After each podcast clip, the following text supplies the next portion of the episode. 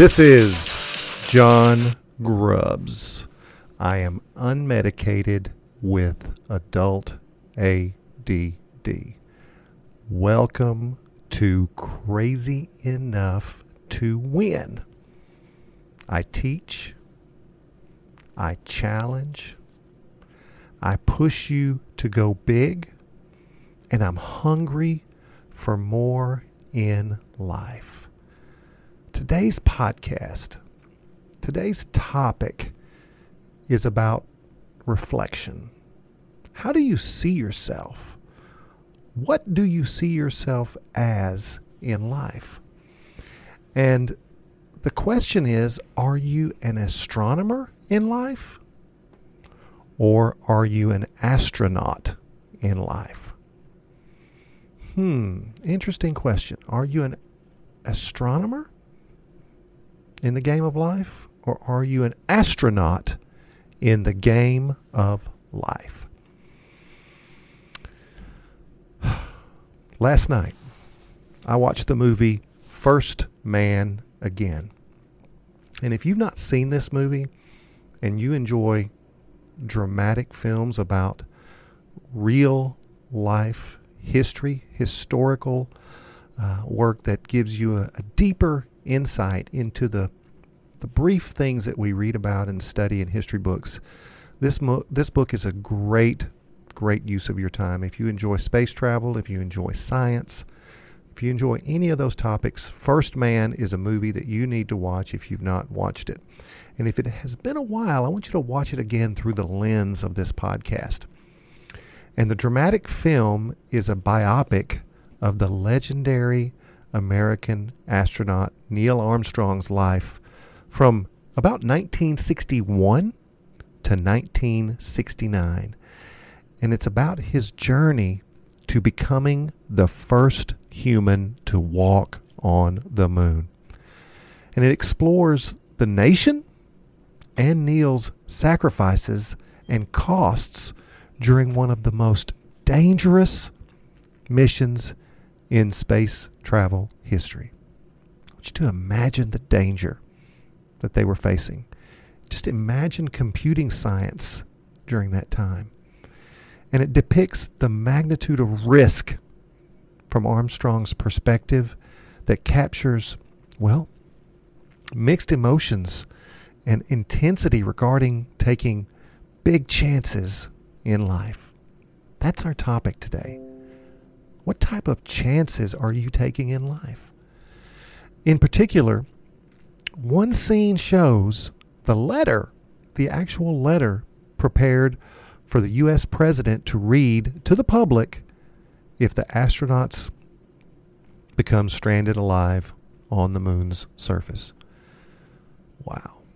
You see, getting to the moon was not nearly as challenging as returning safely back to Earth.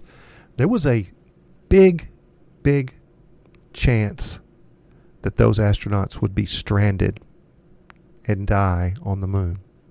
Wow. And the movie also blends the social challenges of that time in history with the scientific commitment to something that would benefit humanity for generations to come. No matter what we're doing, there are always going to be complainers. There's going to be people who, well, challenge anything positive.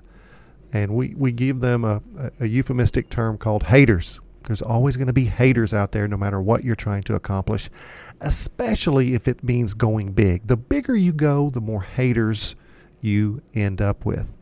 And it's a it's an anecdotal reflection that I want you to think about. If you don't have any haters in your life, if you don't have any criticism in your life, are you going big enough? So from a personal perspective, there is much to unpack about this movie and what it means for us as humans. So here's a question. Do you see opportunities and admire the potential from the safety of your own comfort zone? In other words, Earth? Or do you see an opportunity like space and get an irresistible urge to leap? Hmm. Your comfort zone is Earth, and the big opportunity is space. Think about that for a moment. As we begin in 2021, ask yourself a powerful question. In life, am I an astronaut or an astronomer? So let's define those. Astronomers are those who study objects in the sky, including planets, galaxies, black holes, and stars. It is essential. It's an important role. It's an essential role since someone must be on the lookout for big things on a collision course with our precious Earth. And of course, you know they use telescopes and cameras to observe the stars and objects in the sky. And these very smart people often use complicated math to make predictions and solve puzzles about these objects' movements and their locations. So I don't want you to think in any way that I'm minimizing the importance of astronomers in our lives. We need them. They're they're essential. Even the astronauts themselves may not be able to do their work without the precious work of astronomers. But stay with me. If you're an astronomer, don't get don't get upset about this. Stay with me because I think the analogy is going to make sense for you in the end. So what are astronauts? Astronauts are those who travel in space. While the term was for military trained professionals, recent accessibility of space travel has seen the term astronaut now refers to anyone traveling in space, including people like you and me, civilians. And we are not too far from, well, space tourism, where people who have the means can pay money and actually go into space as an astronaut. How cool is that? So, when it comes to opportunities in 2021, will you be a spectator or a player? Will you be an astronomer or an astronaut? I want you to consider the question seriously. What are you willing to risk to be successful? And following is one of my favorite quotes for perspective. So here's the beginning of the quote it is not the critic who counts, the man who points out how the strong man stumbles, or where the doer of deeds could have done them better. The credit belongs to the man who is actually in the arena, whose face is marred by dust and sweat and blood, who strives valiantly, who errs, who comes short again and again, because there is no effort without error and shortcoming. But who does strive to do the deeds? Who knows great enthusiasms, the great devotions, who spends himself in a worthy cause, who knows at, at best knows in the end the triumph of high achievement, and who at worst, if he fails, or at least fails while daring greatly, so that his place shall never be with those cold and timid souls who neither know victory or defeat. Wow. That's from Teddy Roosevelt. So, will you start playing the game of life, or will you remain a spectator? Will you get in the arena? This question applies to all aspects of your life. Will you get in the arena personally for your own personal growth? This could be educational, this could be physical growth. What about your spiritual growth? What about your familial growth? What about your professional life? The lens through which you make important decisions this year is your choice. Will you be a spectator or will you start playing the game of life? Will you watch others succeed or fail? Or will you take the risk to serve others? Here's the facts you are going to face many opportunities this year, and the choice is your own. It is your choice. Will you say yes to the threat? Or will you remain in the comfort of the present? You know, the desire to be successful, however you define it, is simply not enough. You can't just hope success falls your way. You must be willing to take risks and get in the game. Here's the reality the people who win are willing to take the risk of injury, which is analogous for failure, and the pains. These are the people who win. Those willing to take risk and endure pain are those who win. And here's another quote from Mehak Fatima Actions speak louder than words. And these words should be your mantra. Nobody will work hard for your dreams or ideas, and neither are they buying something you plan to do. Remember, no lives are improved just by thinking about the required improvement. If becoming a doer it means you transform from an observer into someone who is living their life. You will stand above most people who are still talking about what they plan to do. Every one of you listening to this podcast, you know, are thinking about capabilities. You had an idea that could change the course of your life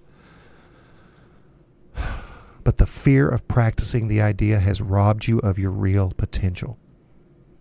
That's Mehak Fatima. Just do it. Just do it and deal with the consequences. Do it and deal with winning, or do it and deal with failing. Either way, you succeed. And far too many people, far too many people complain about life circumstances. Every one of you know a complainer. No matter what happens, they, there's an excuse and a complaint. I was born poor. My parents divorced. It's their fault. I'm from a small town. I didn't have access to the things that other people had access to. English is my second language or my favorite all time excuse for 2020 we are in a global pandemic. I am sick and tired of the COVID excuse. Blah, blah, blah. These are all excuses to remain a spectator in life. Let me say that again. These are all excuses to remain a spectator in the game of life. And as a business coach, I have learned that most people far undervalue their ability to be successful. So you say, John, what does that mean? That means you have more potential than you think you do. You have more opportunity for success than you believe you do. You can do things that your mind tells you you cannot do. We undervalue our own contribution to just about everything in life. I'm not good enough. I'm not fast enough. I'm not strong enough. I'm not smart enough. And it's all hogwash. Enough for what? Enough to compare yourself to others or enough to be successful? Listen to this. The space between your ears is the space you must conquer first. It's that self talk. It's tragic. I'm not good enough. No one will listen to my podcast. Did you know that this podcast is in the top 25% of all podcasts globally? And it's not for the reason you think. It's because so many people give up on their podcasts. I want you to become the astronaut in your head. So, what does that mean, John? I want you to be willing to explore the frontiers. I call them the fear of your mind. Explore the fears of your mind. These are the thoughts you never share with others. You keep them tucked tidily inside your mind. You don't tell people that you're afraid. You don't tell people that you're insecure. You don't tell people that you're, well, hard on yourselves when it comes to something that you want to accomplish. You're already a skilled astronomer in your own mind. You're good at looking inside your head at what's going on. You see the opportunities, the planets and the stars of your mind. And you know you have blind spots. Those are the black holes of your mind. You don't know where they go. Listen to this. I want you to stop dreaming about success and start doing what it takes to be successful. No matter how wonderful, dreams are not productive without action. And you say, But John, I'm afraid. I'm afraid. I'm afraid of what people will think. I'm afraid of failing. I'm afraid of whatever. Well, listen to this about bravery. Brave people do not lack fear. They're just as afraid of things in life as we are. But here's the difference brave people act while being afraid. Brave people are afraid, but they step into the ring or they walk into the arena. They're still afraid, but they do it anyway. What you fear in your mind is likely the action you must take to become or achieve what you seek. Let me say that again. What you fear in your mind is likely the action you must take to become what you want to become or achieve what you seek in life.